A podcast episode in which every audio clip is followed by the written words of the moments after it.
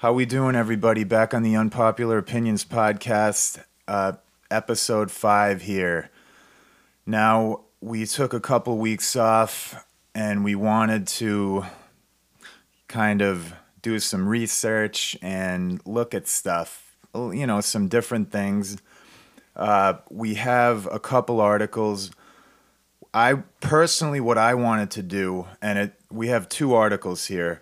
I wanted to take my own advice from, I think, the last podcast where I said, look at both sides of the coin during an argument. So, people, you're going to know me as somewhat conservative, kind of. Uh, I agree with Aaron Rodgers and the body body autonomy, kind of anti-vaxxer and all that.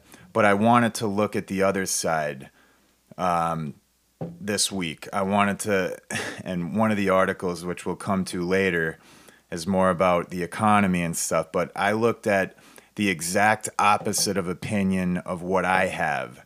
So I typed that into Google, and some cool articles came up. So we'll delve into that one later. But uh, we have what do we have? An article over here, Brandon. Um, yeah, this one is feeling and knowing explores evolution of consciousness. All right, um, Brandon actually he has a brain bigger than a pebble. Apparently, he fo- he found this article, so it's his article. I read it. I read the Cliff Notes version. It's one word, uh, conscious. Okay. But no, I checked the article out and it, it's very interesting. And uh, I want to ask Brandon, what what struck you about this article? Um, basically, what it's about is saying that a lot of your consciousness and you know having thoughts and things manifest comes from more than just your brain. It stems from literally every single part of your body somewhere is responsible for this. And basically, it says how the your central nervous system is in control of all of these different functions everywhere in your body because consciousness is too complex of an of a whatever a thing to be controlled right. by one system. True. Well, yeah, I mean, so the body is very connected. And you might think, you know, oh yeah, my brain, my brain is telling me to do this. My brain is telling me to do that and then people probably think your brain is separate from your body. But I guess kind of what it's saying is everything is very interconnected.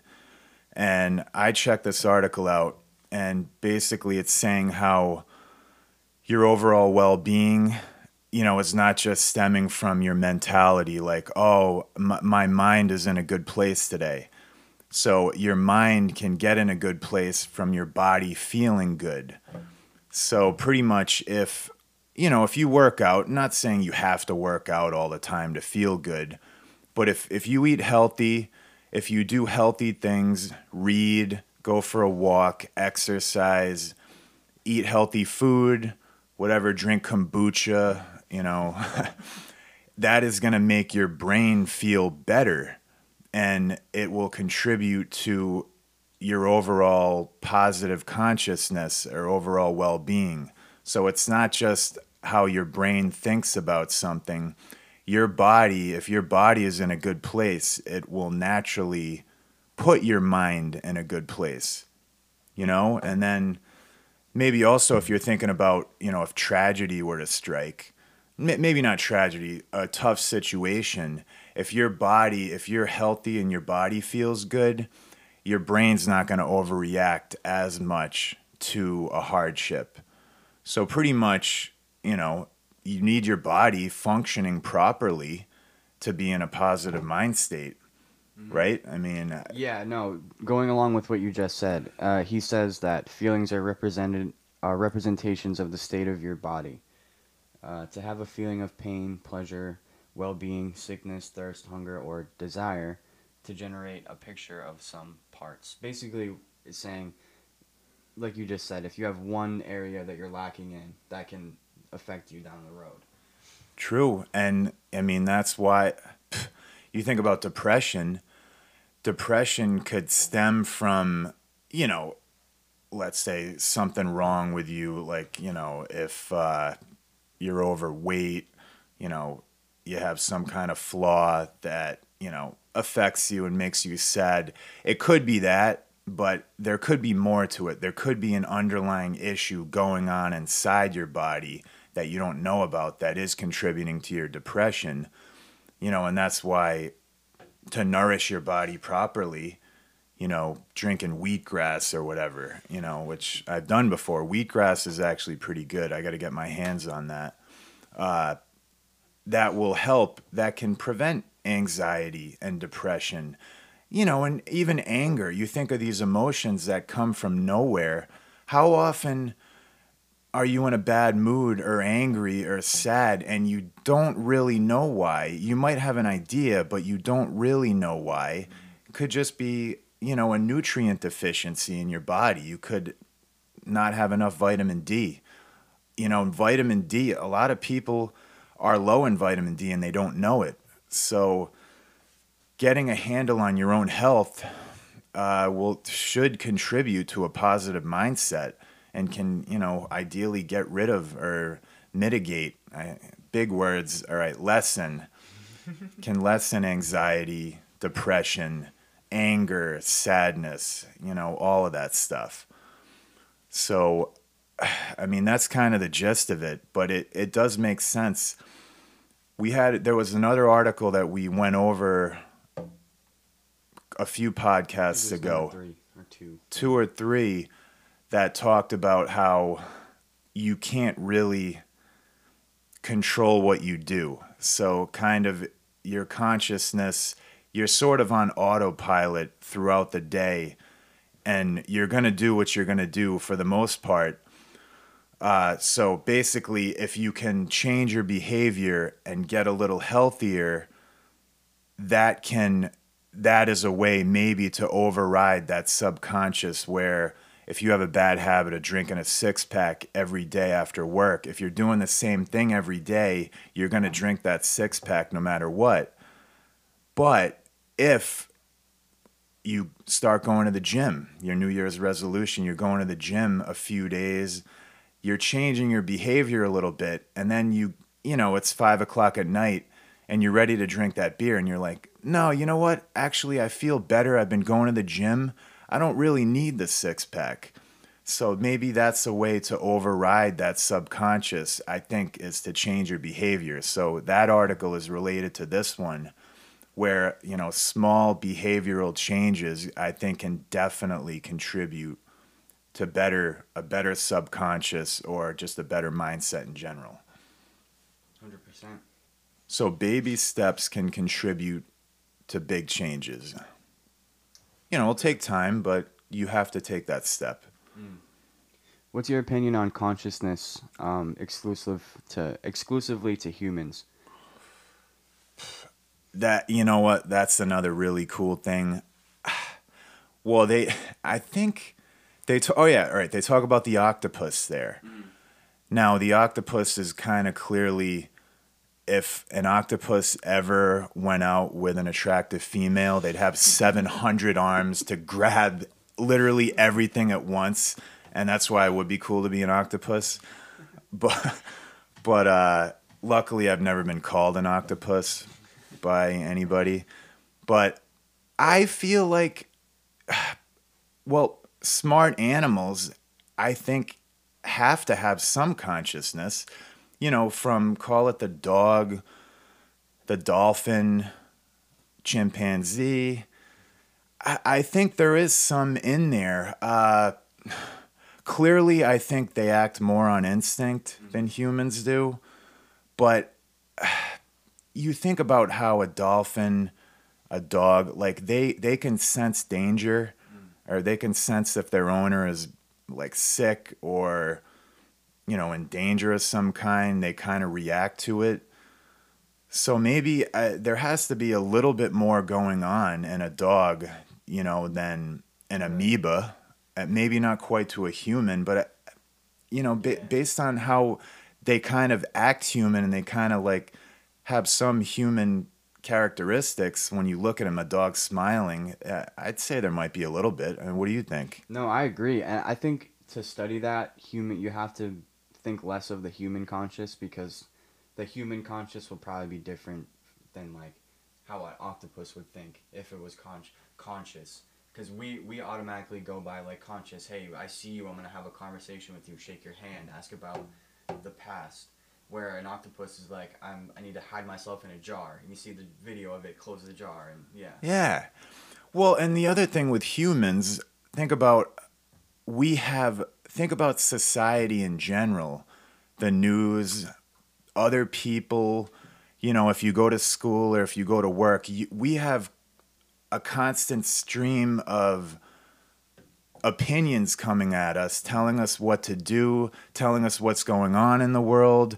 So we're going to be more affected than an animal, a dog or an octopus. They don't have, you know, fucking octopus news that they watch, you know, in the ocean.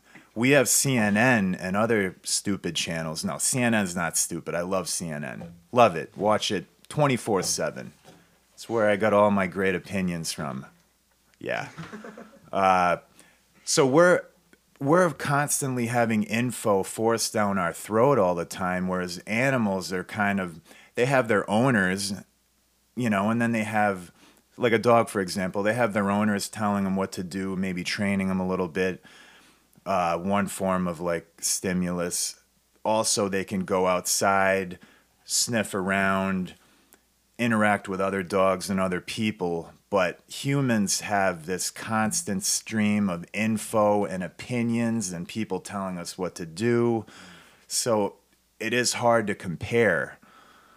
But I mean, there has to be some consciousness with a dog. Uh, you know, if a dog can feel, you know, your pain and will come up and snuggle with you if you're not feeling good, and you know, I know cats do that too there has to be something going on. But it is very different because this world is tailored to a human being. Human beings are everything on earth, whether it's right or wrong. We're running the show for good or bad. So it is hard to compare, but I think animals definitely can be brought up in the consciousness opinion, uh, especially now how dogs have evolved. Like mm. dogs are becoming more and more people people like every day. You see them, they you know they. my sister's dog, who I just babysat, she's got her hands going like this, like a cat, coming up like almost high fiving me, trying to mimic people. Mm. So, you know, watch out. Maybe, maybe dogs will run the world. I mean, Planet of the Apes, that happened in a movie. That could happen in real life. You know, don't sell them short. All right. Uh, so, as I said earlier, I'm looking at the other side of the coin. It's like I'm not just going to type in things that I agree with. I already agree with them. I don't need to read more about why I shouldn't get the COVID shot. That's my opinion. I don't need to read more about it. So, today, we're not talking about COVID shots. All right, we've already talked about that stuff. We can delve into that later. But this article, like, not way down the road. We're not delving into that today. This article, I typed in, so I'm a little bit, I'm conservative. I call myself a conservative. I typed into to Google the other day, why socialism works or why socialism is great. And so this article is just that. And it's called, the article is titled, The Data Show That Socialism Works. Now, what they did, they took 30 countries and compared them all together. And, you know, the baseline for it was uh, democratic socialism. So basically, they got a score for how socialist a country is. So you have on one end of the spectrum, you have Mexico, Mexico and Turkey, and then the United States also very capitalistic. And then on the other end of the spectrum, you have the Nordic countries. You have Sweden, Norway. Norway is the most socialist country on the planet, according to this guy. I'm taking his word for it. And I think he's pretty spot on with his numbers. So Norway, Finland, Iceland, Denmark, you know, then you have France and, you know, Germany and stuff. But so he compared so he starts with that how socialistic they are and then he compares things like you know median household income he talks about overall health of a country overall satisfaction with their life um, how much sick time and vacation time they leisure time they get uh, so basically overall it shows that the Nordic countries, those socialistic countries, are killing us in basically every category. Now, you would think that America, because we're capitalistic, that you know the medium household income would be way higher than those socialistic countries, and it's not the case. So, wealth-wise, we'll call it wealth in general. The America is very similar to Finland, Norway, Sweden as far as how much wealth they're creating. So you wouldn't think that, but it's true. And then now the other categories like how much leisure time, how much happiness people have, how much satisfaction overall, we get killed by those countries. So they're equaling us in how much money they're making and wealth they're generating, even innovation is very comparable to America. But the other categories, kind of the non financial categories, we're getting killed by them. So it, it really opened my eyes. And I knew that my mom is from Sweden. You know, they have public health care, education. You don't pay a dime to go to college, you don't pay a dime for health care out there. And they're doing pretty well overall. And there's really a very small gap between the rich and the poor. It's sort of everyone is sort of you could say upper middle class there. So I learned a lot from this article. And the main thing I learned from this article is that Mexico and Turkey really suck balls. they I, I'm sorry, I really am. They you wonder why Mexicans are flooding into America because they're not they're not making any money and they have no happiness. Uh, I think the drug cartels are killing them there. I'm not sure what's going on in Turkey, but they're not happy places at all. Uh, outside of learning why Mexicans are coming to America, and I don't want to say I welcome you with open arms, but I'm to love you no matter what if you come into my, if you're good to me, I'm gonna love you. I don't care if you illegally cross the border. I'm not encouraging it, but you're my brother. You're next to me. You're working. You're earning a living. Even if you're shipping that money back to Mexico, now I get it. And I knew. I think everyone kind of knew that Mexico wasn't a great place, but this article really is showing me that in a major way. So, all right what's the gist of the article? That socialism is better, and he's saying, I think he's hinting at the point that America should be socialistic. Um, what's the problem with that? I'm going to let Brandon chime in because we need him to talk more. Everyone's telling me Brandon has to talk more, and people are getting sick of me. I don't blame you.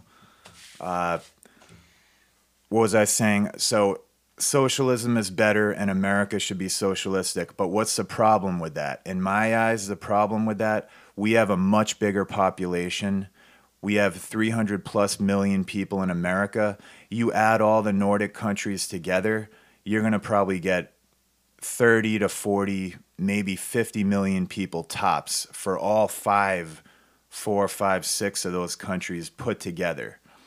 And would socialism work on a giant scale in America? I think too many people have different opinions in America. I think there they're smaller. People are like, yeah, you know, I just I want to make my money and uh, you know have a healthy family and take some time to drink some vodka, you know, and all that. they're happy, maybe a little bit happier with less. In America, we're fed the fact that you got to make tons of money and, you know, you got to have this big car and big house and that'll make you happy. And we're proving that it's not making people happier. You know, it's not at all. But maybe we just we have different opinions on how we should live our lives. I mean, what do you think, Brandon? Uh, would socialism work here? I, I don't think. I think it's like you said. It's too big, too big of a country, and there's just there's too big of a gap between the wealthy and the poor. It's you, you can't fill that gap anymore with Elon Musk making billions and billions of dollars. Good point. And and I think also even if you could, Elon can't fight that greed of like big pharma. Just one person with that money. It's gonna take. Cause think about it, if there's four people in big pharma, all four of them probably have billions of dollars, just like Elon Musk. So his whatever, if you want to fight big pharma with his money, it would take four Elon Musks to even make a dent type thing in any sort of greed. And I just we, it's been the same forever. I don't. Yeah. We're stuck in our ways. No, and I think people have brought up the fact what if you tax the billionaires huge?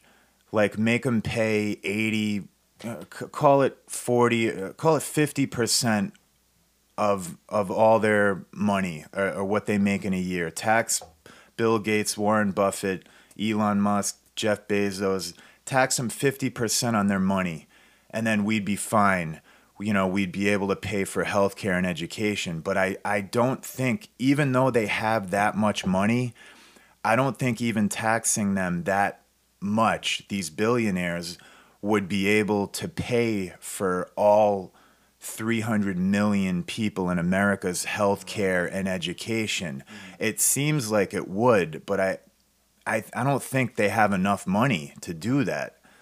So you can always say tax the, the rich but just taxing the rich, I don't think will make make all that money up, and it wouldn't provide everything for everyone if you took Elon Musk's money.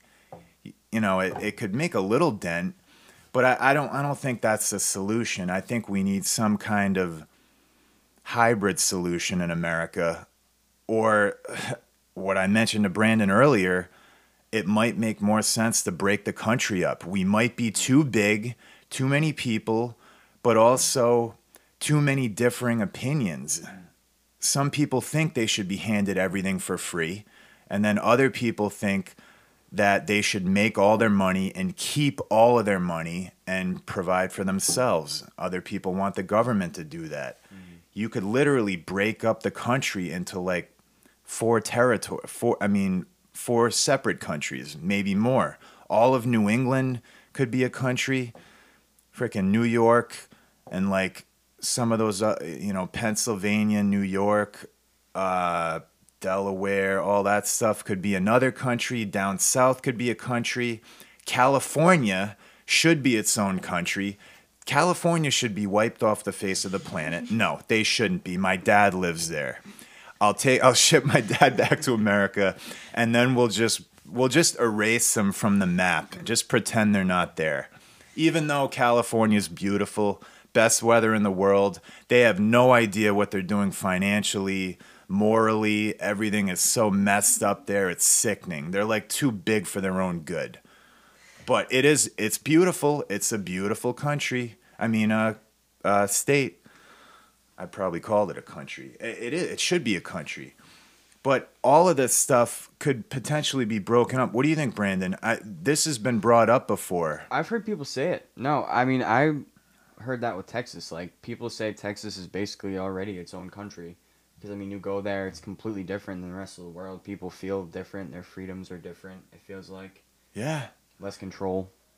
It would make sense. And put it this way: think about the strain on the federal government right now. Mm-hmm. Massive strain with entitlements, eh, you know, Medicare, Medicaid, Social Security, all of that stuff is getting drained very quickly. And by the time me and Brandon are retired, there might be nothing left in the tank for us. So if the country was broken up, it would take time, but there'd be way less strain with things like Social Security and Medicare, you'd have to take care of less people.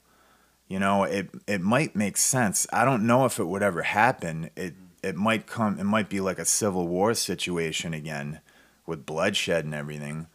But it's not a bad idea, and I think I don't know if any of the the political elite or the the big shots out there would want that.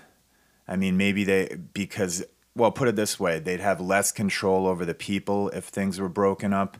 They can kind of control more people having that big federal government, you know, governing 300 plus million people, but it really does make sense. And I think a lot of you out there would agree with me on that.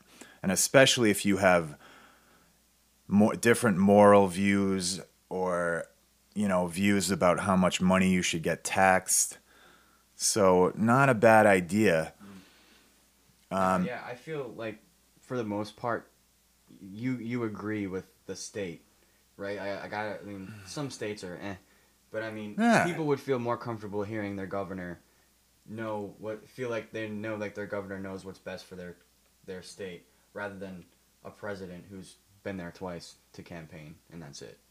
Good point. Yeah, I, I'm much more apt to listen to my governor, even though put the mask mandate back, kind of stupid moron. Uh, whatever. I, am fine with it. Uh, hopefully that'll go away.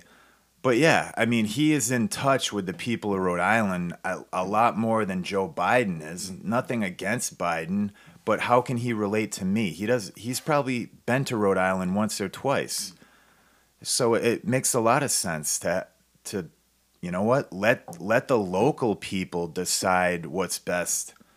Let the local leaders talk to the people. They have a better pulse of what's going on. So breaking the country up would it would mean less power for the people in charge. They'd have less to worry about, and I think the people could relate to him better and and the people would be more apt to get on board with their ideas than just a guy like Biden telling us what we have to do. You know, I, I like the idea.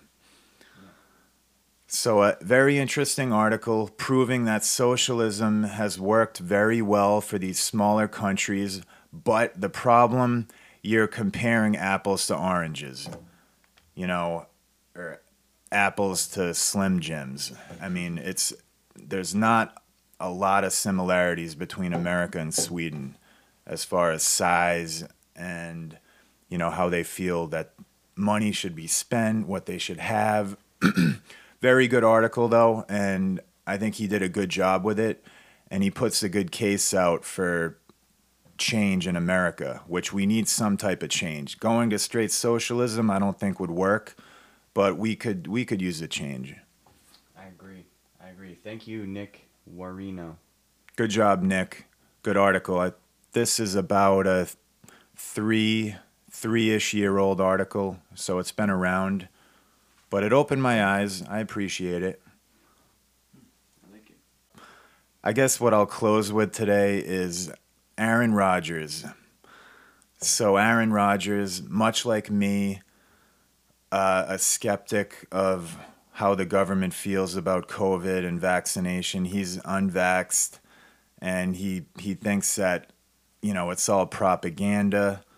You know, if you question science, you know, it, well, they say that if you question science, there's something wrong with you. But if you can't question science, if they don't allow you to question science, then it's propaganda. And he might be right.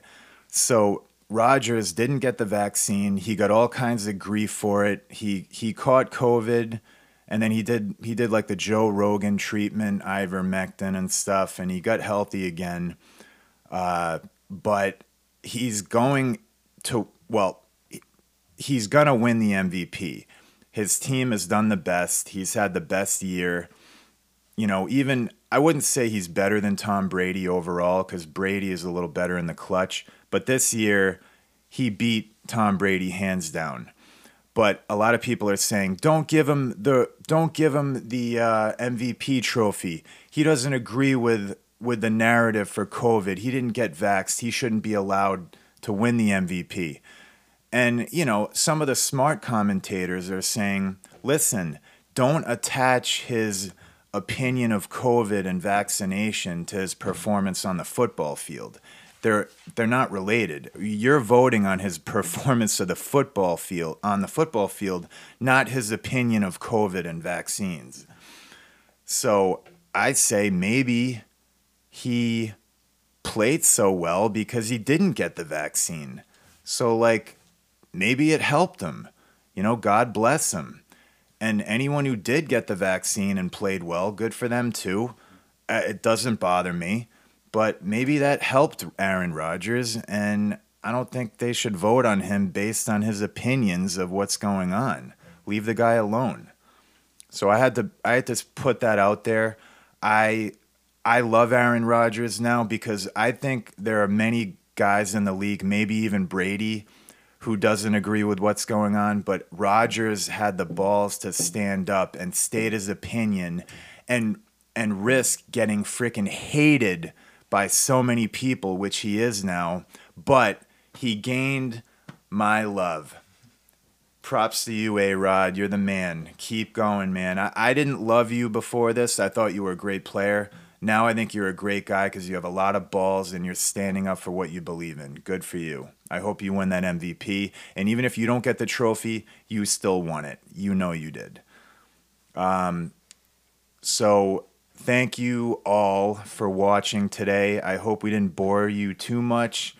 Uh, we had some really good articles that we went over great things to think about. I like the fact that we talk about issues that can affect the future, you know. So hopefully it gets you all thinking about what we should do and maybe some of you can take part in public policy and maybe we can make America better. So thank you all for watching the Unpopular Opinions podcast today. We're on Facebook, we're on YouTube, Spotify and the Anchor app. Spotify, and the Anchor app. Thank you very much for watching. We love you.